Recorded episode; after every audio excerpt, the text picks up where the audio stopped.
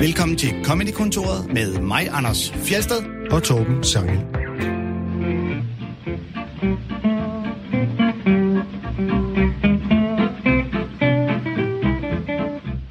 Race og racisme er kommet på dagsordenen efter, at George Floyd døde som følge af politivold i Minneapolis.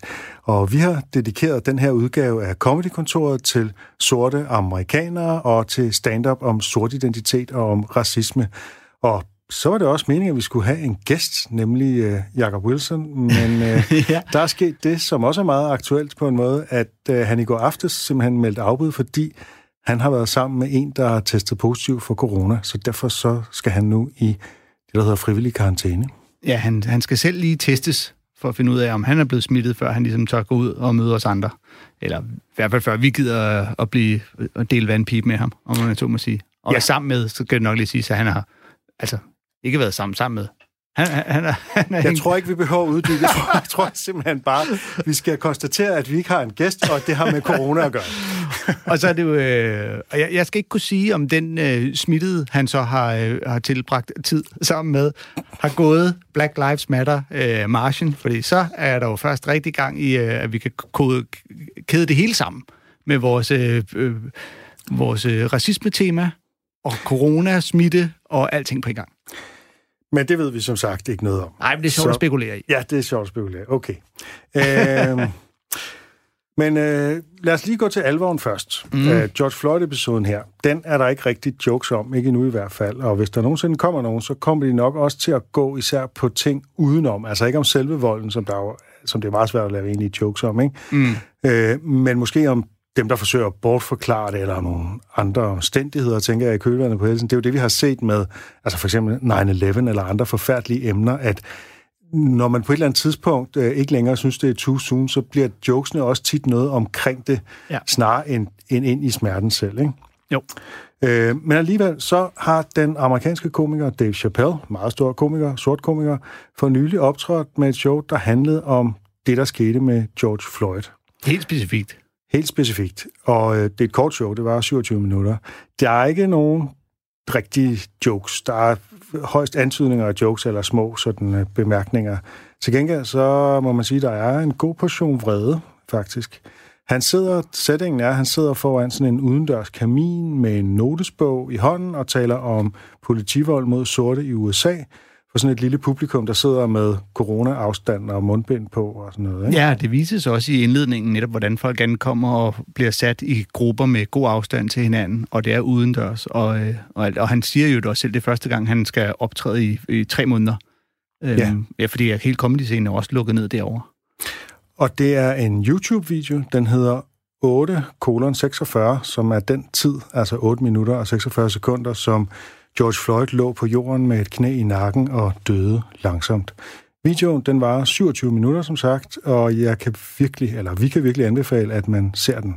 Det er virkelig stærkt, det er ikke sjovt, det er ikke rart, men det er vigtigt. Og vi skal høre en bid fra begyndelsen, hvor han taler om et jordskælv. In like 1993, I'm, I, I'm not sure what year it was, but I was in LA.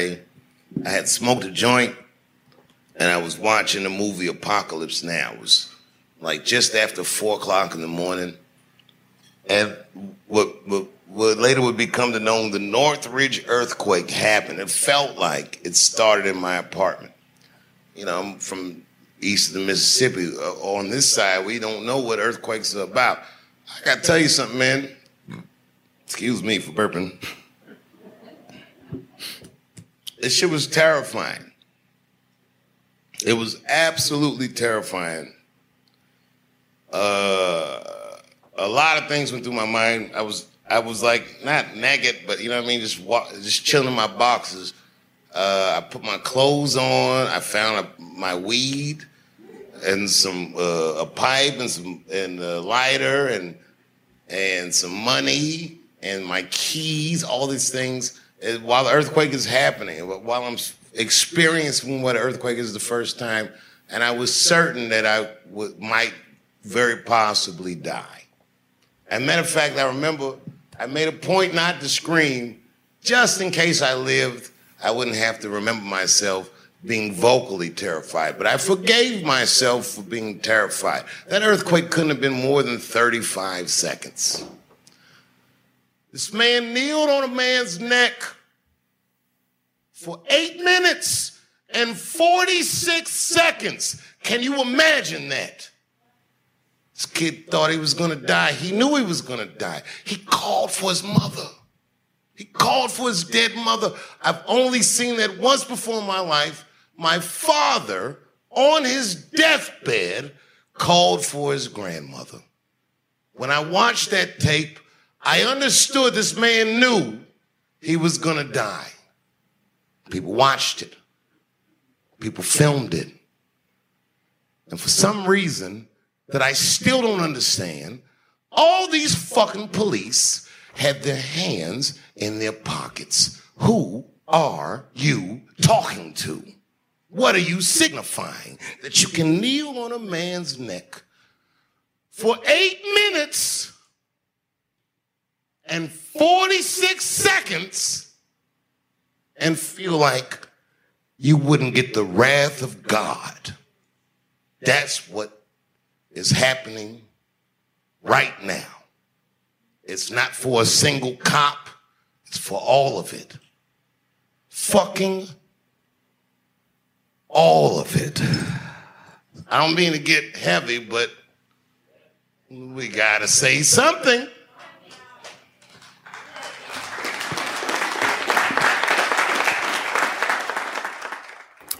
Ja, det er stærke sager. Ja, så fik vi sparket øh, Comedy-kontoret øh, i gang. Det plejer jo at være sådan, at øh, det første klip, vi spiller, er, øh, er gæstens det sjoveste nogensinde. Og det her, det er så måske det alvorligste nogensinde, i hvert fald i, i comedy-kontoret, ikke?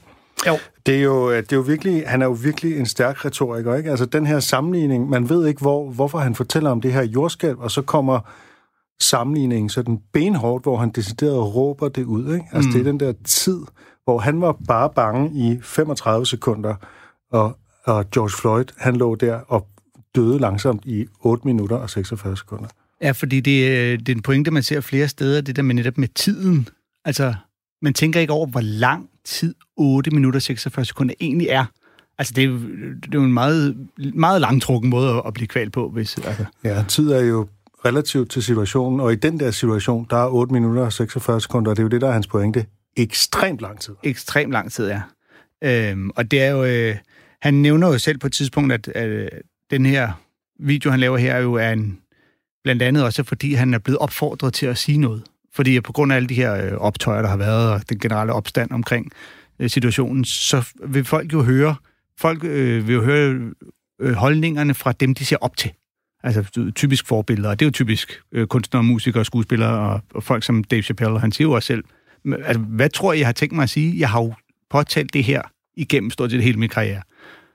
Og han går lidt imod den der med, at fordi man er en celebrity, så skal man have noget interessant at sige. Ja. Men det er tydeligt her, der føler han, at han rent faktisk har noget at sige, og han har en stemme at gøre det med. Og det er jo så også det, han gør, og det gør han meget, meget effektivt. Og han, det, som han gør i, i resten af videoen, det er jo i høj grad at opsummere eksempler fra øh, historien om altså sorte, der er blevet krænket af politiet, ikke? Jo, jo, jo, du kører lidt to spor. Der er netop alle dem, der er blevet slået ihjel øh, af politiet, øh, hvad skal man sige, u- urimeligt. Og så fortæller han jo nogle personlige historier fra sine egne oplevelser, og lige samtidig kalder ud nogle af de øh, politikere, kommentatorer og tv-værter, der øh, er med til at puste til flammerne ved at sprede had ifølge ham. Øhm, den, den er lidt speciel, det her, fordi det er jo ikke et comedy show. Nej. Altså overhovedet. Det... Så, men vi kan jo, når nu det er comedykontoret, kan vi jo spørge os, hvad han så bruger af sine teknikker fra det at være komiker øh, i det her. Ikke? Der er jo i hvert fald noget med at have ordet i sin magt, have timing i sin magt. Han kender sine virkemidler. Altså, det er jo, det er jo som en, en, en autodidakt skuespiller, ikke? Mm. Altså, jeg tror, jeg vil så sige, at vreden virker virkelig ægte. Altså, den måde, han, han sådan eksploderer på, da han går til George Floyd, da han går fra jordskredet til George Floyd, det virker, og det er også, når man ser det, det virker som om, at nu at han, altså, han mærker den der vrede. Det er ikke bare skuespil. Men det er klart, at han samtidig behersker sine virkemidler i forhold til timing og så videre, ikke? Jo, jo. Og bortset fra, at han ikke øh, smiler og griner så meget, som han normalt gør, og klapper sig selv på lårene, som også er lidt en trademark øh, Dave Chappelle-ting, når han optræder. Ja, det er meget omdiskuteret, det der med, at nogle gange efter en punchline, så når han selv synes, det er sjovt, så griner han, og så slår han sig på låret med mikrofonen, så det giver sådan et dunk ja. i mikrofonen. Ja, det er skide irriterende. Jeg tror, han gør det en enkelt gang her, men det er ikke, fordi han griner, som Nej, jeg husker. men han gør stadig mange af de samme ting med øh, dels at sætte sig lidt på en, øh, på en taburet, eller sådan en bare stol, øh, og ryge en smøg. Og, det og han er god til det der med at give sig tid til, nu snakker jeg ikke, for nu skal jeg altså lige tænde den her cigaret. -agtig. Han er, altså noget af det, der kendetegner Dave Chappelle, det er, hvor utrolig afslappet han er på en scene. ja, det... Han har så meget scene selvtillid, som ja. man tror, det er løgn. Ja, men hvis han slapper lidt og, mere af, så Og nogle han gange er han nærmest arrogant med det, ikke? Altså, Jo. der, altså han ligesom, jeg er så god en komiker, så jeg kan simpelthen trække en punchline op af en hat, og så, øh, så kan jeg lave et setup til den og sådan noget, ikke? Øh, som han gjorde i et af sine øh, nyere shows. Ja. Øhm, jeg tænker også, altså hele det der med at fortælle en historie på, altså, på en effektiv måde, der skaber billeder op i hovedet, er jo også noget, som øh, gode komikere er gode til. Ja. Altså, fordi anekdoter er jo også en ting inden for, for stand-up, ikke? Og det at kunne fortælle en historie, male nogle billeder op, så vi ser noget for os, ikke? Det, det er jo virkelig også noget, som øh, Ja. han benytter sig af her. og øh, at få, øh, alene det at få øje på, øh, hvad skal man sige, øh, overførslerne og sammenligningerne. Altså at kunne lave billedet fra hans oplevelse fra et jordskæld til øh, George Floyds oplevelse at ligge der. Altså hele den der nærdød oplevelsesting. Øh, det er også en, øh, altså en ting, som man jo kan blive god til at spotte. Ja, Og, øh, det er jo ikke noget, der er eksklusivt for stand-up at lave øh, Nej, overførsler. Det er, sådan en, det er en retorisk, øh, retorisk virkemiddel, Ja. men det er også et retorisk virkemiddel i stand-up, som vi jo har været inde på adskillige gange. Ikke? Jo, jo. Og så ved, og så ved Dave Chappelle jo godt, at han har en øh, autoritet, og der er vægt bag hans ord, der er mange, der ser op til ham, og, og han kan tillade sig at sige de her ting, fordi at, at det betyder noget, når han siger det. Det, det synes jeg er ret. Altså også, jeg, øh, altså netop, det her er jo ikke et stand-up show, men alligevel så snakker han om noget, der er så relevant, så det er lidt undskylder, at han ikke har jokes omkring det. Øhm, jeg har ikke selv set det der Hannah Gatsby-show. Øhm, Nej, altså det, det, øh, det, det, det tror jeg, vi skal tale om en anden gang, men der, mm-hmm. er Mhm. ligesom, der er en joke-del og en mere øh, alvorlig del, øh, sådan ja, for der er meget, jeg groft, nemlig, meget firkantet sagt. har jeg også hørt nogen netop sige, at det er jo ikke, der er jo ikke nogen jokes, det er ikke stand-up, så derfor er det ikke, og det er ikke sjovt. Men, men hvor man også skal sige, men der er noget, der har en relevans, der gør, at du Ja. godt kan overleve, at der ikke er nogen jokes, fordi... Og vi har også talt om Technotaros øh, kraftshow, mm. det der hedder Live eller Live, øh, Ja. Som hun, hun også en ligger del på jokes kanten, i, vil jeg så sige. som også, Ja. hvor hun, altså, hun har ikke, jeg tror ikke, hun har ikke forberedt jokes, men hun har bare en sans for at fortælle ting mm. på en måde, så der er sådan en sarkasme i det, der gør, at man alligevel griner lidt samtidig med, at det er forfærdeligt, ikke? Ja, for- fordi Tignataros tilfælde, det, det skal vi jo høre på et tidspunkt, for det giver vi ikke at snakke så meget om det. Men. Ja. der, der bliver det sjove jo netop, at hun ikke tager det så seriøst. Altså, at hun mm. jo helt, går op med sådan helt, bare roligt, det er jo ikke... Men det er jo tydeligt, at folk er berørte. Helt- helt og det tydeligt, var jeg også første gang, jeg hørte det. Men, men det, det går, vender vi tilbage til. Det var bare fordi, mm. nu der er altså ligesom, der er fortilfælde for komikere, der taler alvor på scenen, også i mere end, end to minutter. Vi har Ja. også Patton Oswalt, der fortæller om sin kones død, hvor han går sådan, for han begynder alvorligt, eller det er sådan inde midt i showet, men altså han begynder den fortælling alvorligt, og så begynder han langsomt at give op til, at der kommer jokes om, Ja. ja. øh, om øh, morsdag og sådan noget, ikke? Jo. Øh, fordi han har en datter og sådan noget. Men det her, det skiller sig ud ved at være helt uden jokes. Altså, han ja. Siger på et tidspunkt, jeg har da også nogle pussy jokes, men øh, ja. Det, det er ikke lige nu. Det er altså. ikke lige nu. Ja. Og det der med, at han, han kommer til at bøvse i det, vi hørte her, ikke? hvor han siger, excuse me for burping. Øh, og så er der nogen, der sådan lige griner lidt, fordi det er også bare sådan lidt... Der er, en, der er sådan en stemning af alvor, og man Mm. sådan øh, øh, ønsker egentlig lidt at grine, samtidig med, at man også godt Ja. ønsker at, eller respekterer, at nu er det alvor, ikke? Og så fordi hele settingen er sådan lidt øh, aparte, at folk sidder udenfor og i mørket, og øh, øh, sådan nogle øh, flammernes øh, skær fra nogle fakler, der står rundt omkring og sådan noget. Ja, så det er ikke den sædvanlige comedy club stemning, hvor man tænker, nu skal vi bare grine. Nej. Så, men men øh, jeg, jeg synes det går, og jeg synes, han kommer over med nogle helt fine øh, pointer omkring seriøsiteten, hvor han jo også siger det med, at øh, jeg behøver ikke at sige noget. Folk er jo på gaderne. Altså, de har jo gjort sig deres tanker om, øh, og, øh, og hvor altså, hvis du bliver kvalt i løbet af 8 minutter og så lang tid, selvfølgelig går man derud og smadrer ting omkring en, når, når det sker for nogen, man øh, kender. Jeg har jo set flere nævne det der med, at hvis, hvis du er typen, der siger, ja, det er da skrækkeligt, der er en sort mand, der er blevet slået ihjel, men øh, vi skal nødt stoppet alt det her optøjer, så er der ikke styrt på dine prioriteter, for det hedder sig, øh, det er selvfølgelig skrækkeligt, at der er optøjer. Vi skal altså have stoppet, at politiet slår folk, øh, uskyldige folk ihjel. Øh, og det, det er lidt det, han øh, går ind og i talsætter her. Det er det, og øhm, Lad os lige øh, tage en vejrtrækning, og så øh, langsomt gå over i noget, der, han, der, hvor det bliver sjovt, eller hvor det i hvert fald bliver jokes. Og øh, vi bliver lidt i samme boldgade, fordi det skal stadig handle om måden, som politiet behandler de sorte på, men det er Richard Pryor, det er formentlig fra 70'erne, vi ved ikke præcis. 74. 74, du ved mm. præcis, hvornår det klipper fra. Ja. Så det er noget ældre, men øh, det lyder meget genkendeligt, øh, må man sige. Øh, lad os prøve at høre det. Cops put a hurting on your ass, man, you know. They really degrade you. White folks don't believe that shit, don't believe cops degrade. Oh, come on, those beatings, those people are resisting arrest. I'm tired of this harassment of police officers. Because the police live in your neighborhood, see? And you be knowing them as Officer Timpson. Hello, Officer Timpson, going bowling tonight? yes, uh, nice pinto you have. Niggas don't know them like that. See, white folks get a ticket, they pull over. Hey, officer, yes, glad to be of help. Here you go. Nigga got to be talking about, I am reaching into my pocket for my license.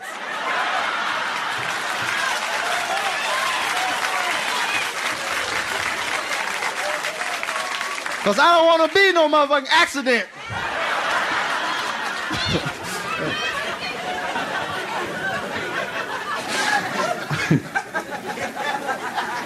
Police degrade. I don't know. You know, it's awful. You wonder why a nigga don't go completely mad. Know, you do. You get your shit together. You work all week, right? And then you get dressed. You make, maybe say, cat make $125. We get $80 if he lucky. Right, and he go out, get clean, be driving with his old lady, going out to a club, and police pull over. Get out of the car, that was a robbery, a nigga look just like you. All right, put your hands up, take your pants down, spread your cheeks. Now, what nigga feel like having fun after that? oh, let's just go home, baby. You go home, beat your kids and shit. You're gonna take that shit out on somebody. Det er jo et eksempel på, at det, at man laver jokes med noget, ikke øh, betyder, at man ikke øh, stadig kan være vred og indigneret på samme tid. Ikke? Mm. Det er jo helt klart udsprunget af en, en indignation over øh, politiets forskelsbehandling. Øh, Ja, og, og ret utroligt, hvor netop, nu sagde vi det for 74, ikke? Altså, det, her var jo en bid, Dave Chappelle lige så godt kunne have lavet ja, øh, nu, det er, hvis de han havde samme, valgt at være sjov. det er lidt de samme historier, man hører i dag, faktisk, Ja. øh, om at blive stoppet af politiet som, som sort. Ikke? Jo, jo, og forskelsbehandlingen og alt det der. Mm. Og han adresserer jo faktisk i begyndelsen det, som vi i dag vil kalde for privilegieblindhed, ikke? hvor han Mhm. laver den her, som jo faktisk er ret morsom midt i det forfærdelige, det her med, at øh, altså, hvide mennesker, de forstår ikke, at man ikke bare kan opføre sig pænt, og så laver han den her parodi på en, en meget hvid, meget hvid, meget jolly øh, person, ikke? som øh, er sådan totalt øh, øh, på, øh, på, øh, på, øh, hvad det, øh, På fornavn med betjenten. Ja, ja. Ja. Og, øh, øh, og så forskellen til den sorte, der ligesom skal sige, I am reaching for my registration. Ikke? Altså, det er sådan... Det er Jamen, det- meget det- stor forskel på, hvordan man ligesom kan, kan håndtere sådan en situation, fordi man bliver mødt forskelligt fra politiets side, fordi at øh, af Jamen, alle mulige grunde, så er der nogle fordomme. Ja, og jeg, og jeg synes jo netop, han adresserer det helt perfekt, når han siger, at mm, betjenten er jo jeres nabo. Altså, han bor der, hvor I bor. Så I ser ham jo også, når han ikke er på arbejde. Altså, Og det peger på en anden ting i USA, som det ikke er sikkert, alle kender til. Men der er de her gated communities, som mange velhavende mennesker bor i, hvor øh, mange af dem er, uden at det er en officiel politik, rent hvide. mm, Og så snart de sorte flytter ind, så falder boligpriserne. ja. Så altså, man skal ikke komme og sige, at der ikke er racisme. Nej, nej, det vil, og, og det er også derfor, jeg synes, at den her Richard Pryor-bid er så fed, fordi for, udover at den jo faktisk er sjov, og det er komik, så er det jo også en, et vidnesbyrd. Altså, det er jo simpelthen en, en fortælling om, prøv at høre, det er her, sådan vi oplever det. Øhm, og, øh, og, og den der situation, han fortæller netop med, vi kan jo alle sammen sætte os ind i, når han fortæller, man gør sig klar til at gå i byen, man har tjent nogle penge, man skal ud med dame, man har sat håret. Og så bliver man stoppet af et betjent, der jo nærmest siger, det er en, der ligner dig, fordi han var sort, og du er sort. Så nu skal du den helt store tur igennem. Og så er det jo klart, så gider man jo ikke gå i byen bagefter, ikke? Mm. Og jeg synes også, det er ret fint, at han så netop bagefter ligesom Det er, jo, siger, det, er jo en, det er jo en stor, på sin vis en, en stor bagatellisering af, hvor ondt det gør at sige, der blev festen ligesom ødelagt der, ikke? Altså, Ja, jamen, helt klart. Men og også det, han jo så selv ligesom siger, så har man ikke lyst til at gå i byen, lad os tage hjem igen, så ender man med at banke børnene, fordi we gotta take that shit out on somebody. Altså hele ideen om, at jeg er blevet så urimeligt behandlet, så nu skal det hævnes på en eller anden. Altså, det tror jeg alle i et eller andet omfang vil kunne genkende på en eller anden måde. Selvom man jo selvfølgelig siger, at man skal ikke teste dine børn. Men, og, det- og det, er jo heller det ikke en ikke undskyldning. mod det er ikke en undskyldning overhovedet. Nej. Men det er alligevel lidt en forklaring på, altså det der indestængte raseri, det, det forplanter sig bare. Øh, hvilket jo lidt af den samme grund til, at man ser folk, der så smadrer butikker derovre nu. Ikke? Det er jo fordi, hvordan, hvordan skal vi komme ud med det her raseri? Øh, det skal jeg ud på en eller anden måde. Men det er, jo en, det er jo en diskussion, det der med, om, om vold er retfærdigt gjort, fordi man selv har været udsat for undertrykkelse og, og på et eller andet tidspunkt eksploderer, ikke? Jo. Vi havde det samme herhjemme, med, altså, da ungdomshuset blev ryddet, og øh, de unge, de var meget voldsomme med molotov-cocktails ind i politibiler og sådan noget, ikke? Og ligesom, er det, kan det undskyldes med den vrede? Er det en retfærdig harme, som kan undskylde noget så voldsomt, der faktisk kunne have slået politimænd ihjel, eller hvordan, ikke? Ja, man kan jo ikke, ikke nødvendigvis retfærdiggøre det, men det kan jo øh, tjene som en form for øh, forklaring eller hjælp til at forstå det. Og nu tror jeg så også, Richard Pryor, når han siger det her, ikke gå hjem og bank børnene, we gotta take it out on somebody, det er jo også selvfølgelig en del af en joke. Altså nu overdriver han det for at, at gøre det tydeligt for os. Det håber jeg. Æ, nu skal vi til et øh, klip, som du, Anders, har ville spille flere gange, så det må du hellere præsentere. Det er Harry Kondabolu. Ja, men, øh, og det er jo åbningen, øh, åbningsjoken på, øh, på et af hans albums. Øh, ja, og, hvor han... Øh, ja, vi skal jo næsten bare høre den, så skal vi snakke om bagefter. Er det ikke sådan, det fungerer bedst? Jeg tænkte bare, at du måske lige kunne sige, hvad han var for en. Jamen, øh, Hari Ka- Kondabolu er jo af øh, indisk oprindelse, øh, amerikansk komiker. Jeg så ham øh, første gang live, da han varmede op for Chris Rock, faktisk, i øh, Royal Arena, hvor han var en af de mange opvarmer, der var. Det var da en relevant information lige at få. Mm-hmm. Her kommer han. I've using cocoa butter a couple of years now. I love it because it makes me smell like chocolate, and I of course love chocolate for political reasons, right? Because in America, white is still the default. Despite how diverse this country is, the average American is still seen as white. We see that in television, we see that in film, we see that in the media. The average American is seen as white. That's why I like chocolate. Because when you first think of chocolate, you think of something brown. And if you think of white chocolate first, you're a fucking racist. I mean, honestly. Who's thinking of white chocolate in that situation? And that brings up the bigger issue. Why did we need white chocolate to begin with? It's chocolate, man. It's great. Why would you need to make white chocolate? Do you love the taste of chocolate, but can't stand looking at it? Well, then try some white chocolate. It's from the people that brought you white Jesus. Now, as you can imagine, this joke doesn't work in most of the country. And I was doing this joke in a small town in rural Pennsylvania. Uh, it, the show wasn't a complete failure, and I know it wasn't because I'm still alive, right? but it didn't go particularly well. And after the show, a man came up to me. He was agitated. He's like, "Hey, I just want you to know, I don't like your white Jesus joke." And I knew we had an issue because I've always considered that my white chocolate joke. So clearly, a fundamental difference of opinion. And I'm like, what issue did you have with my joke? And he's like, I don't agree with you. I think Jesus was white. And I'm like, that's fine. You can believe whatever you want to believe. Like, I don't believe in gravity. but you don't see me flying, right? You can believe whatever you want to believe, but the facts are the facts. Both Jesus' parents are from the Middle East. For all intents and purposes, they were brown. Two brown people cannot create a fucking Swedish tennis player. You can't look like that. Why does Jesus look like Bjorn Borg for no reason, right? And I explained this to him. And he's like, look, I'm not an idiot, which was debatable at this point. he hadn't really proven otherwise. He's like, look, I'm not an idiot. I understand what you're saying, but here's the thing. Jesus' mother, Mary, she was from the Middle East. She can be brown, but his father, his father wasn't Joseph, right? His father was God, and God, as we all know, is white. Now, I should have walked out of the room at this point, but I didn't because I wanted to know how this future joke was going to end.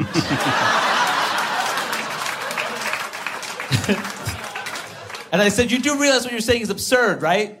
Mixing brown and white doesn't create white. Any child or racist could tell you that. I mean, that's the way this country has historically worked. But let's say I was to agree with you that somehow a brown woman and a white man was able to create a white Jesus. I will only agree that Jesus Christ is white if you agree that Barack Obama is as white as Jesus Christ.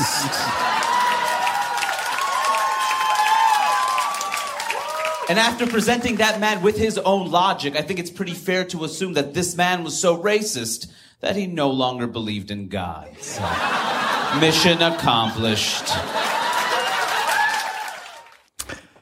Jeg synes, det er en meget elegant, mm, øh, sådan øh, stille og rolig måde, han sviner ham her, idioten, racisten, øh, til på, ikke? Jo, og sikkert også ret fiktiv. det, er jo ikke... Det kan også godt være, selvfølgelig. Ja. Ja. Men det er bare det er elegant som, som bid, altså retorisk ja. elegant i Meget i måde. elegant. I stedet for at hisse op over sikke en racist. Du har ret til at tro på præcis, hvad du vil. Øh, Ja. ved, ved, ved, ikke? Altså, øh, Harry Kondabule er i forvejen øh, det, man nok vil kalde øh, politisk øh, korrekt. Øhm, er sådan en, der snakker meget om øh, øh, immigration og race og øh, LBGTQ øh, derudaf øh, rettigheder og alt det der. Så, så det ligger helt til højre benet, at han skal opføre sig meget korrekt over for den her idiot, der henvender sig. Mm. Øhm, men jeg, jeg synes nemlig også, at han er vildt god til det. Og jeg elsker helt... Altså, der er lavet mange forskellige jokes af Jesus. Hvorfor er han så hvid, når nu han er født dernede i Mellemøsten? Mm. Øhm, men jeg synes, at den her... Øh, Den begynder et andet sted. Den begynder ja. med hvid chokolade, ikke? Det gør den nemlig. Hvid chokolade er racistisk. Og nu vil jeg så sige, altså jeg kan faktisk godt lide hvid chokolade. Jeg kan også godt lide brun chokolade, men jeg kan faktisk også godt lide hvid chokolade. Og det er jo noget andet. Altså den smager af vanilje. Det er jo ikke, det er jo ikke bare en, en... Det er jo ikke noget med farven. Det, det smager jo faktisk anderledes. Altså rent produktionsmæssigt tror jeg, der ligger noget i, at det er lavet af nogle affalds... Øh, det er sådan et restprodukt af rigtig chokolade, øh, Hva? som jeg har forstået det. Øh, men, men det ændrer jo ikke på, at observationen jo er åbenlys morsom. At hvis du er typen, der ikke der godt kan lide chokolade, men tænker, den brune farve bryder jeg mig ikke om, så er du jo med en racist. det synes, jeg er vildt skægt. Jeg har selv engang haft en joke, der kørte på øh, rødguld, i forbindelse med, at vi skulle ud og købe hvilesesringe, min kone og jeg. Så får man jo lov at se på alle de her guldringe, og så siger man, skal det være guldring? Ja, det har vi tænkt os. Så siger man, vi har både nogle her i hvide guld, og vi har nogle her i røde guld. Og så siger man, hvem er det, der tænker, jeg er vild med guld? Synes bare, farven er lidt fesen. altså, hvordan er det, der er nogen til, kan man få noget rødt guld? det er lidt det samme, øh, han kører ud af, han kører ud af her, synes jeg. Det kan man sige. Og øh, pointen er jo egentlig, og det var derfor, at du øh, i sin tid ville spille den under religions, øh, en af vores religionsudsendelser, øh, at det handler jo egentlig lige så meget om, altså det handler om både om racisme og mm. om religion på én gang på en eller anden måde. Det er en kombination af de to, ikke? Jo. Og hele ideen om, at Jesus var hvid, det som der åbenbart er nogen, der går rundt og tror på, det er jo altså... Øh, det er rimelig langt ude, ikke? Og hans pointe er, at det svarer til at ligge og tro på tyngdekraft. Altså, det, det er et faktum, han ikke kan have været kaukasisk, ikke? Jo, jo, og med, men samtidig med, at det jo er så forplantet i os alle sammen, at hver gang man ser et billede af Jesus, bliver han jo altid afbildet som, som han selv siger, som den her Bjørn Borg-lignende svensker. Præcis. Der er bare, og det, og det er jo rent nok, og det er jo en mærkelig sådan øh, øh, øh, eurocentrisk måde at betragte Jesus på, eller jeg ønsker at kalde det, hvidcentrisk, ikke? Jo. Øhm, øh, men fra det og så til, når, man, når det bliver påpeget, at det er forkert, og så ligesom gå op og insistere, Jesus var hvid, der er alligevel et stykke vej, ikke? og så argumentere for, at det var fordi, at hans far var Gud, og Gud er jo hvid, så er man virkelig ude noget Ku Klux Klan religion, ikke? Altså. ja, fordi uh, Harry her tager ikke engang diskussionen om, hvorvidt Gud jo øh, per default må Det er det, jeg mener, hvid. det er det, jeg mener med elegancen. Ikke? Han ja. kunne ligesom i den her fortælling, som er en fortælling, det, men altså, der kunne han sådan, hvad fanden mener du, hvordan kan Gud have en farve og sådan noget? Fordi det er jo absurd, at Gud, som er usynlig og alt muligt andet, at han skulle have en hudfarve. Ja. Og så, og så kan jeg også lide den ting, han laver undervejs. Han går lidt meta på sin egen historie, hvor han netop siger, øh, jeg burde jo have gået min vej her, øh, hvor han siger, but I want to know how this future ja, joke is gonna jeg end. hvordan den her joke, den uh, ender, ikke? Ja, og det, øh, altså alene tanken om, at han jo har været så bevidst om, den her situation er så dum, den, den kommer jeg til at kunne levere på scenen. Og det er, er det ikke lidt sådan, komikere nogle gange tænker, at de kan være i en situation og allerede vide, det her, det kan måske blive materiale en dag? Jeg tror i hvert fald, der er nogle komikere, der nogle gange tænker, nu træffer jeg det dumme valg. For, For at se, hvor det ender, om om ikke, det om, ikke andet, om ikke andet får jeg nok en god joke ud af det. Ja. Øh, men for jeg vil sige, det er jo også sådan en situation, hvor, og det er noget komikere hører rigtig tit, det er den der, hvor man er i en lidt spøj situation, og så er der nogle andre, der siger, åh, det her kommer du til at kunne lave noget sjov på, var? Og det er det værste få at vide, fordi Så at, så, ikke hvis du siger, jeg skal. Det skal være ens egen idé, eller, eller fordi der er pres på det? Eller? Ja, eller også fordi man synes jo tit, komik er sjovt, når man selv ligesom har spottet det, eller opdaget det, eller hvis publikum allerede har opdaget komikken i det, så er det jo ikke så meget noget, jeg leverer, samtidig med det selvfølgelig også oftest er noget, folk siger i nogle situationer, hvor man er sådan lidt, nej, øh, fulde onkel her er ikke noget, jeg kommer til at lave jokes på, fordi det sker helt Ja, sådan. folk har måske en dårlig dømmekraft, fordi noget, som er sjovt i, i, til en fest, er ikke nødvendigvis sjovt at fortælle om andre steder. Altså, Nej, lige præcis. Er en af der sådan, ej, bare du ikke tager det her med på scenen. Så bare roligt, jeg skal nok lade være med at tage det der med på scenen. Det er også sjovt, at han refererer til Bjørn Borg, som jeg skulle mene var en lidt snæver reference i amerikansk sammenhæng. Altså hvis ikke man er ligesom tennis... Øh, entusiast. Spørgsmålet er om så, om det almindelige, den almindelige ja. amerikaner kender Bjørn Borg. Altså, vi gør, fordi det er ligesom... Jeg ved det ikke. Nej, jeg, jeg ved heller ikke, hvor bred en reference Bjørn Borg er. Men jeg synes til gengæld, han er en spot-on reference til en, der ligner Jesus. altså, Klart nok, bare med pandebånd. øh, men er det ikke noget med, det var Bjørn Borgs et eller andet øh, øh, søn eller barnebarn eller noget, der spillede rollen som Bjørn Borg i en Bjørn Borg-biografi? Fordi den altså samme... en film, Ja, du? der er blevet lavet en film om Bjørn Borg. Nå, den samme, Det ved jeg ikke. Men samme det, skuespiller kan få rollen i fortsættelsen til Passion of the Christ, tror jeg. det er muligt. Øh, der er også det her med Barack Obama, ikke? Altså, at, at så, så, skulle, så er Barack Obama også hvid, hvis øh, Jesus er hvid, fordi at hans far Gud var hvid-agtigt. Og der er jo hele det der mærkelige med, at man kalder Barack Obama for sort, og den første sorte præsident, når han jo i virkeligheden er mm. halvt af hver. Altså, han er... Han er, med, han er, ja, jeg tror endda, han er længere ude. Jeg tror faktisk, Chris Rock engang har lavet, og har det været Saturday Night Live eller noget, da Obama var lige ved at blive valgt, eller var blevet valgt. Han lavede den simpelthen ned i brygger. Altså, om vi er ude i en 16. del, eller hvor, lang, hvor lidt sorte egentlig kan tillade sig at claime øh, Barack Obama. Og hvad, kan du huske, hvad han nåede frem Nej, jeg kan ikke, jeg kan ikke okay. det præcis brug. Men det er nemlig rigtig sjovt, også fordi, at det sætter jo ham der, hans øh, modstander, man så må sige, mm. øh, racisten her, i, i det der spænd, hvor han skal spænde mellem, er jeg mest øh, gudsfrygtig eller mest racist? Ja. Det, er så fedt, det, at han slutter på at sige, og så bliver du nødt til at stoppe med at tro på Gud nu, fordi jeg ved, du er mere racist. det er altså meget sjovt lavet.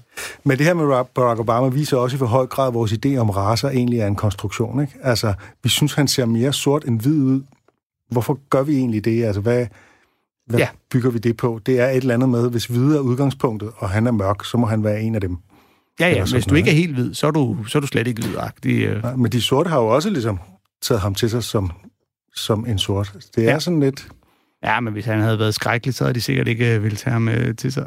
det skal jeg ikke kunne sige. Men det er, og det er sjovt, for jeg så i forbindelse med alle de her øh, George Floyd-ting, har jeg set flere sådan statistikker, hvor der er nogen, der siger, prøv at se her, der kan man se, der er så mange sorte, der skyder så mange hvide. Der er så mange latinoer, der bliver øh, skyder så mange øh, sorte. Der er så mange sorte, der skyder.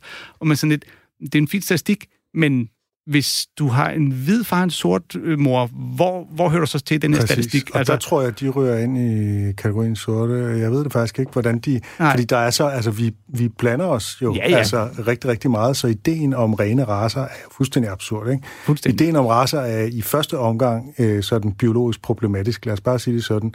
ja. Og når vi så altså, tænker det som ligesom rene racer, at vi alle sammen har en eller anden hudfarve, jamen vi har alle mulige gradueringer, der ligger et eller andet sted mellem... Øh, mellem lyserød og sort og, beige undervejs, og Ja. altså, det, det er sådan, ja, Jamen, det er også derfor, der er jo nogle komikere, der netop snakker om, hvis vi skal ud, hvis vi skal udvande racismen fuldstændig, så skal vi bare bolle på kryds og tværs, alt hvad vi kan. Præcis. Uh, vi skal til uh, en, en uh, sort amerikansk komiker, der hedder Patricia O'Neill, som vi har spillet før, uh, i hvert fald en gang. Mm. Han har en lidt mærkelig præmis, nemlig at man ikke skal plædere for, at sorte og hvide de skal leve i fred og harmoni. Han har en lidt uh, overraskende begrundelse for den pointe. That's why they need us to hate each other. Because if we ever fucking white people, black people ever was here, it would then be problem, big problems. Because the other groups would just follow either one. Because it ain't nothing but the other groups. Look, it's basically here's the war. White people and black people at war. Then the other groups pick a side. Asians chose white.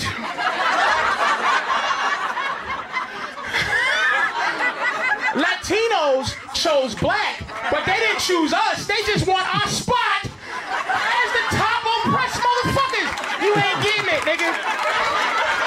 I don't give a fuck how many babies you have. Latinos will be third of. I don't give a fuck. You're not getting at least our top oppressed spot, nigga. You can't have it. So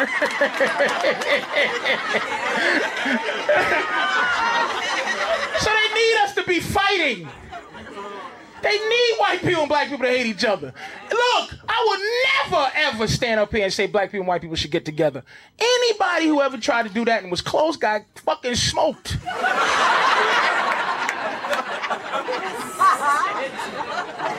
I don't even want to run down the whole thing. It's just if you were somebody that just let's go Malcolm X. When Malcolm X was like, "You white dirty devils, blue-eyed evil," he was living a wonderful. Nobody fuck with him. But when he went to Mecca and came back and was like, Jesus, man, everybody's my brother. I think we should all come. Nigga, get your hand in my pocket. And he got shot. As soon as he had some new way of thinking about people, he got killed, man. I'm not that nigga, man. I like living as long as I can live. I don't, I'm not, I just, but I think that's, it is what it is, man. It might be a young soldier in here with some charismatic skills, man, that could run with that shit. I can watch you get shot and they be trying to figure out who did it. Was it the government? Was it a crazy cracker in the woods? Jesus too. And nigga tried to bring people together. They killed that nigga. Cause he tried to bring us together. Gandhi, Martin Luther King, Martin Luther, the motherfucker that without the king, Martin, regular Martin Luther.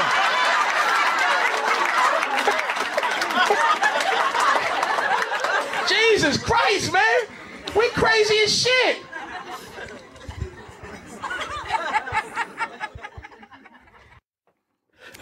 Ja, hvis vi øh, lige skal bryde den lidt ned, så begynder han jo med øh, det her med, at øh, de andre etniciteter, de skal ligesom vælge side i den her kamp mellem sorte og hvide, ikke? Mm. Øh, og det er jo meget firkantet sagt, ikke? Men på en måde kan man godt lidt genkende det her med, at asiaterne så er over på de hvide side, og mexikanerne er over på de sorte side. Ja, og, latinoerne, ja. Og nat- Nå, latinoerne, ja. Og Native Americans, ikke? Indianerne, de er så sådan lidt for sig selv. Øh, ja. Og det er så, altså det er virkelig sjovt, at får det til at lyde som om, at latinoerne mest er med de sorte, fordi de gerne vil have prisen for de mest undertrykte. Ja, og så skal det, de slås og der er jo et eller andet, det. altså hvis man skal opstille et hierarki, så er der jo et eller andet med, at latinoer er på en eller anden måde mere marginaliseret end de sorte, ikke? Også fordi der er mange illegale indvandrere, og de har tit de her lavtlønsjob og sådan noget, ikke? Jo, jo, jo. Så, så de sorte har på en eller anden måde, altså det er meget, meget stereotypt sagt mm. det her, ikke? Men de har på en eller anden måde en bedre presse, øh, og de har sådan, altså, der er sådan et eller andet øh, ved deres identitet, som han så ligesom siger, at det, det vil latinoerne gerne have del i, eller ligesom... Ja, ja, ja. Men og- og hele billedet af, at, at man skal slås om at, at få præmien for den mest undertrykte, er jo, er jo absurd og, og komisk. Ja. Øh, altså, det er og der tror jeg til enhver tid, at Native Americans vil vinde den kamp, hvis det endelig skal være. Ikke, ikke historisk, men i dag, i hvordan det ser ud i dag. Ja, øh, det, lige i dag tror jeg måske, der er, at der, der, der er kommet nogle point ind på de sortes konto. Men, Ja, øh, og det er også det er åndssvagt at begynde at måle sådan noget, ikke? jo, jo Øh, og, det, og det fungerer som en komisk præmis. Jeg tror, det er lidt en, en tåbelig ting at prøve at, netop at gøre rigtigt. Ja. Øh, og det er, jo, det er jo overdrivelser og stereotyper, det her, ikke? Så kommer han ind på den her række af, fordi det er jo så det egentlige argument, det er, at dem, der har prøvet at skabe forsoning, de er alle sammen blevet øh, dræbt, ikke? Ja. Og han begynder med Malcolm X, øh, der jo, ligesom han var en stjerne, da han var helt uforsonlig, øh, og så, øh, så øh, f- meldte han sig ud af Nation of Islam og blev moderat og ville gerne have, at alle skulle enes og sådan noget, ikke? Og så blev han skudt netop af Nation of Islam, faktisk, ikke? Mm. Øh, og det, det, den- den der sætning, han siger, nigger, get your hand out of my pocket, det blev råbt lige inden han blev skudt. Gør det det? Ja, det er simpelthen Okay. en historisk reference. Shit, mand. Det er det sidste mand, han hører. Okay. I hvert fald før han bliver skudt. Der, der går faktisk lige noget tid, før han endelig dør, så det kan godt være, Ja. han har hørt flere, altså nogen, der har prøvet at hjælpe ham og putte ham ind i ambulance og sådan noget, ikke? Men Ja. øh, det er sådan Men ret det er, jo, øh, det er jo så herfra, at, øh, at Patricia Neal gør det til en, en liste. Så kommer der en listejoke, og i sådan en listejoke, der er det lidt sjovt at have Jesus som nummer to på den liste over øh, noget med raser, og hvor altså, Malcolm X er nummer et. Man skulle tro, Martin Luther King ville være nummer to, og så måske Jesus nummer tre som en slags punchline på en liste på tre. Men nej, Jesus kommer øh, på, på andenpladsen her, ikke? Vi ved alle sammen, han Hvilket- blev korsfæstet, ikke? Ja, og, og, øh, og i øvrigt så øh, siger han jo om Jesus, they killed that nigger. Præcis. Så vi er tilbage til... Og det er, jo, det er jo sådan noget altså sort sociolekt, som man kalder det, ikke? ja. Altså at uh, ligesom kalde, kalde folk for nigger, uanset hvem de er, ikke? Og det må vi ikke gøre. Jeg, når jeg siger det her, så er det jo bare at citere øh, og omtale det, at nogen gør det. Ja. Og den tredje, det er som Martin Luther King. Han blev jo skudt af en racist, mens han stod på en balkon, ikke? Mm. Han var også for moderat. Øh, men så... Øh, øh, så er det, han nævner Martin Luther Martin Luther uden King, ikke? Jo. Og det bliver virkelig mærkeligt. Både fordi han var ikke særlig forsonlig, han var en kriger, og han var antisemit og alt muligt andet. Øh, og han blev øh, ret gammel for den tid og døde af forskellige sygdomme, så der er slet ikke, altså, han er fuldstændig uden for den her liste. Men er det ikke udelukkende for joken på Martin er Luther King og Martin Luther ord- uden King? En navnejoke. Men man kan så godt sige, at på en bagvendt måde, der bekræfter Martin Luther jo sådan set den her tese, ikke? Altså, han var ikke spor forsonlig, og han blev ikke dræbt. Altså, han kunne virkelig, han lagde okay. sig ud med alle mulige, og alligevel så, Ja. så døde han af forskellige sygdomme øh, som 63-årig. Ja, al- altså nu ude... Øh, nu, ude, øh, hvad skal man sige, nu viser jeg jo mit tydelige mangel på hi- historisk øh, viden omkring Martin Luther, men jeg troede jo egentlig, at han var sådan en, der lidt prøvede netop at, øh, at, at forsone inden for religionen ved netop at sige, nu ikke alt det der med bodet og, og strenge dogmer, nu skal vi alle sammen kunne Det være med til det her et religion. frontalangreb på den katolske kirke og på paven og alt muligt andet. Han var stærkt kontroversiel og, Ja. og meget rasende i mange af sine skrifter. Men, men et, Uden front- at jeg skal gøre mig til Martin Luther-ekspert. Det er et, slet et, ikke et det, vil. frontalangreb på øh, paven og kirken, netop for, at, at alle, øh, selv bønderne og de lavtstående, skulle kunne få lov at være med i religionen. Ikke? Det der med, nu Det- skal vi ikke snakke latin, vi skal vi skulle også skrive teksterne, så øh, manden på gulvet kan forstå det. Ja, men det er noget lidt andet end forsoning. Altså, det, det er rigtigt nok, at det, det, er jo ikke, det er ikke for at, at nedgøre ham, som at han bare havde alle og enhver. Men øh, så det var, det, var en, det var en teologisk idé, og at præster Ja, skulle kunne gifte okay. sig og så videre. Ikke? Så det var en kritik af, af katolicismen, og til fordel Mm. for en måske mere folkelig øh, religion. Ikke? Ja, der er Øhm. kørt øh, et program her på Radio 4, lige inden vores, hvor de måske skulle snakke lidt mere om det. Ja, lad os ikke gå mere ned i det. Man kan læse adskilligt om Luther øh, i alle mulige bøger, Øh. øh, især efter det var Luther over ja her. det, er nylig. det er Anders Stjernholms Radio 4-program, der skal tage den slags op. Men det her er jo sådan generelt set også et eksempel på, at man kan, altså, at man øhm, i stand-up, der kan man godt argumentere for en tese, som man jo ikke som sådan tror på, altså med sådan en, en ironi, sådan en, det man vil kalde for en kirkegårdsk ironi, hvor man påtager sig et eller andet synspunkt, og så argumenterer for det, ser hvor langt kan man gå den her retning for at argumentere for det her, ikke? Fordi det er jo ikke, fordi han mener, at man skal være uforsonlig, for så bliver man ikke dræbt. Nej, og, og, og umiddelbart er mit gæt jo, at han er, det er slået ham, at Martin Luther King og øh, Malcolm X blev slået ihjel, da de blev forsonlige. Og så er han jo, Så tænker han, tænker, hvor ser man det andre steder? hvor mange flere Jesus. kan jeg få med for at underbygge den fine pointe, fordi jeg kan jo ikke påstå, at det er en generel ting, hvis jeg kun kan nævne to. Jeg kunne godt lige have googlet Martin Luther. Jeg tror, han er fuldstændig ligeglad. Det tror jeg også. Øh, vi bliver i det historiske, øh, nu med udgangspunkt i en filmpris. Det er Chris Rock. Han var vært for Oscar-uddelingen i 2016, og han benytter den lejlighed til at påpege, hvordan sorte er blevet marginaliseret af Hollywood, og så trækker han nogle ret hæftige historiske referencer, øh, og man kan sådan se, at folk i salen de bliver lidt utrygge, fordi nu var det jo meningen, at de skulle hygge sig. It's the 88th Academy Awards. It's the 88th Academy Awards, which means this whole no black nominees thing has happened at least 71 other times. Okay? You gotta figure that it happened in the 50s, in the 60s. You know, like, you know, in the 60s, one of those years, Sydney didn't put out a movie. I'm sure I'm sure there were no black nominees some of those years, say 62 or 63, and black people did not protest. Why? Because we had real things to protest at the time. You know? We had real things to protest. You know, we're too busy being raped and lynched to care about who won best cinematographer. You know, when, you, when your grandmother's swinging from a tree, it's really hard to care about best documentary foreign short. Det er jo en virkelig hård joke at sige, at øh, med henvisning til 60'erne, at når din bedstemor hun øh, er blevet klynget op i et træ, så går du ikke så meget op i, hvem der vandt prisen for bedste udenlandske dokumentar. Nej, ja, det, er, det er grove løjer. Og det er jo... Øh, altså, de her øh, awardshows har jo et... en god historie for, at der bliver lavet øh, grove jokes. Øh, men det er jo primært øh, sådan lidt roast-agtige sjove på. Ja, roast af celebrities. Ja, dem, der sidder nede foran. Ikke? Ricky øh, Gervais-agtigt. Især Ricky Gervais er jo kendt for at gøre det. Øhm, og, og så, så, så øh, nogle gange får man jo ved, at den der, det kan du simpelthen ikke sige, det er for groft. Men når man som Chris Rock kan sige noget, ting, noget der faktisk er så sandt, altså så er det svært ikke at bare øh, grine og klappe og sige, ja, for, gud ja. altså, fordi det er jo, det, han har jo en virkelig reel pointe. Og hvis man nu kigger på det her med sorte til Oscars, øh, og der er simpelthen en Wikipedia-side til netop det, der simpelthen er listen over sorte, der er blevet nomineret og har vundet Oscars. Øh, den kan man finde inde på Wikipedia.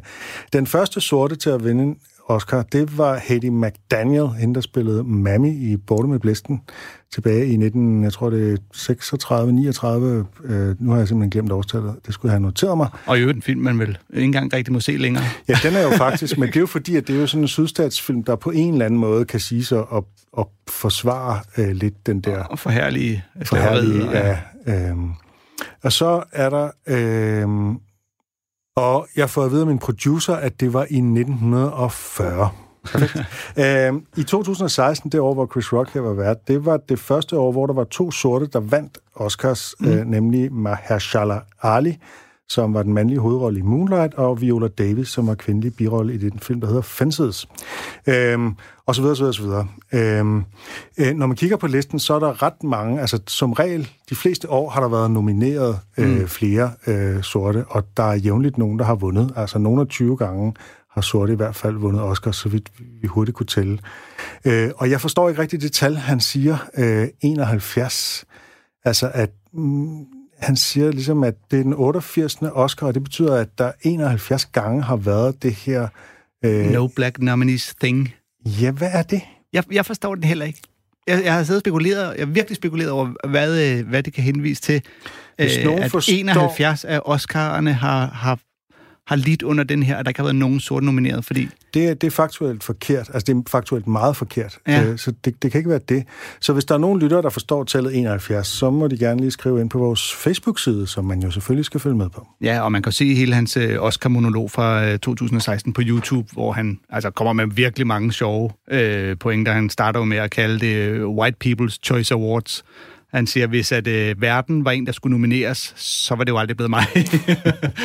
og, øh, og generelt er han virkelig spydig på, på baggrund af race i, i, i ja. den her, ja. Øhm, nu skal vi til en, der hedder Ted Alexandro. Øh, han er ny for mig. Hvem er han, Anders? Jamen, øh, han er... det kommer til at lyde åndssvagt, det her. Han er en af Judah Friedlanders gode venner. så er han jo næsten din gode ven, Anders. ja, det har jeg lyst til at sige. Jeg så ham øh, som opvarmer for Jim Gaffigan, da Jim Gaffigan optrådte på Bremen Teateren. Og øh, der kendte jeg ham heller ikke overhovedet, og synes, han var sjov. Og så øh, har jeg så siden fundet ud af, at han er en øh, meget rutineret øh, og øh, socialt bevidst øh, amerikansk komiker, der har, er glad for at gå øh, protestmarch og lignende. Og, øh, jeg har i hvert fald lyst til at høre mere af ham. Uh, her skal vi høre ham tale om sin bedsteforældres livssyn. I remember when Barack Obama got elected, a lot of people said, I wish my grandparents had lived to see this, the first black president in American history. And I know how they feel now. I wish my grandparents had lived to see Trump get elected. Because they were racist, and this would have been very, very special for them on account of how racist they were.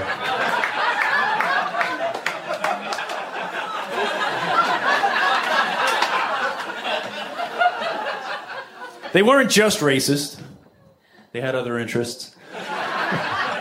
like my grandmother was an excellent baker, but she was a racist baker, and you could always taste it. There was always something off in every recipe. like, Nana, what is that spice? Ah, racism, of course. I should have guessed. Now, I'm not saying that everyone who voted for Trump is racist. I'm saying my grandparents were. and if you voted for Trump, you probably would have liked them.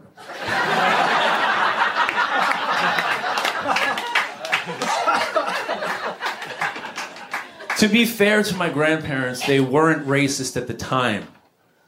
They were just white. But a lot of times, white is just like racist that hasn't been diagnosed yet. It's like you get the test results back years later, like, oh, uh, we got your results. You were very racist the whole entire time. You should have been tested more regularly. You're in a very high risk group.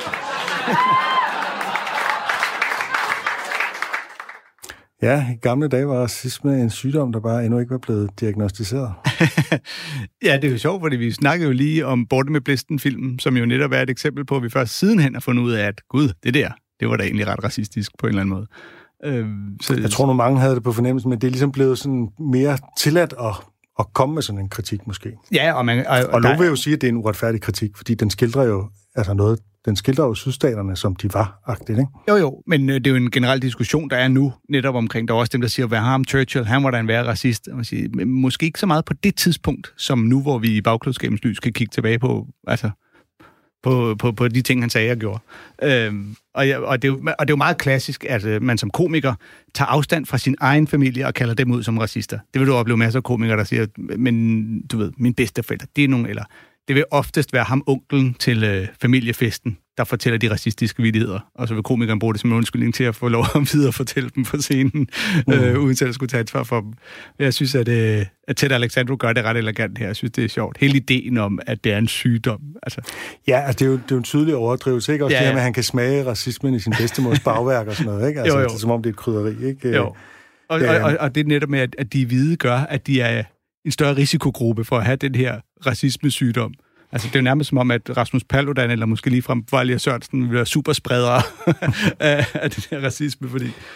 Og nu, der ligger jo en alvor bag alt det her, som er, at øh, i gamle dage var USA jo simpelthen officielt racistisk. Altså, de havde jo en officiel, øh, mm. en slags apartheid-politik, ikke? hvor at man havde adskilte skoler, og blandede ægteskaber var forbudt og sådan noget, indtil slutningen af 60'erne. Ja. Det er ret vildt at tænke på. Mm. Altså, i 1969, det år, jeg er født, der blev det tilladt for sorte og hvide at blive gift i USA. Ja, det er sindssygt at tænke på. Det er helt vildt. Også fordi man tænker på, at så er det jo heller ikke længere siden, at de jo faktisk havde slaver. Øh, altså, jeg tror faktisk, det er Dave Chappelle, der fortæller i det show, vi spiller en bid af tidligere, at hans bedste fejler og oldefejler og den stil var en slave. Øh, så længere tilbage går det sgu heller ikke, nej. Altså, det er meget sjovt også at høre nogle af de her eksempler, hvor det faktisk er hvide, der påtaler det. Ja. Fordi til at Alexandro er overvejende hvid, vil jeg sige.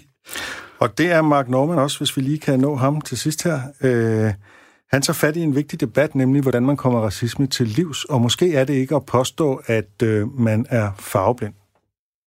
But I realize race is a touchy issue. It's 2014. Everybody's weird about race, especially when old Whitey talks about it, you know? Race is touchy nowadays, man. Everybody's nervous about looking racist. Like, I I was talking to one guy at my last day job, and I was like, hey, man, what's the name of that new guy on the fifth floor, the really tall black guy? And this guy goes, whoa, I don't see color. I was like, really? Did you really just say that? They really just come out of your face? So I looked this guy right in the eye, and I was like, hey, man, it's cool. I'm black.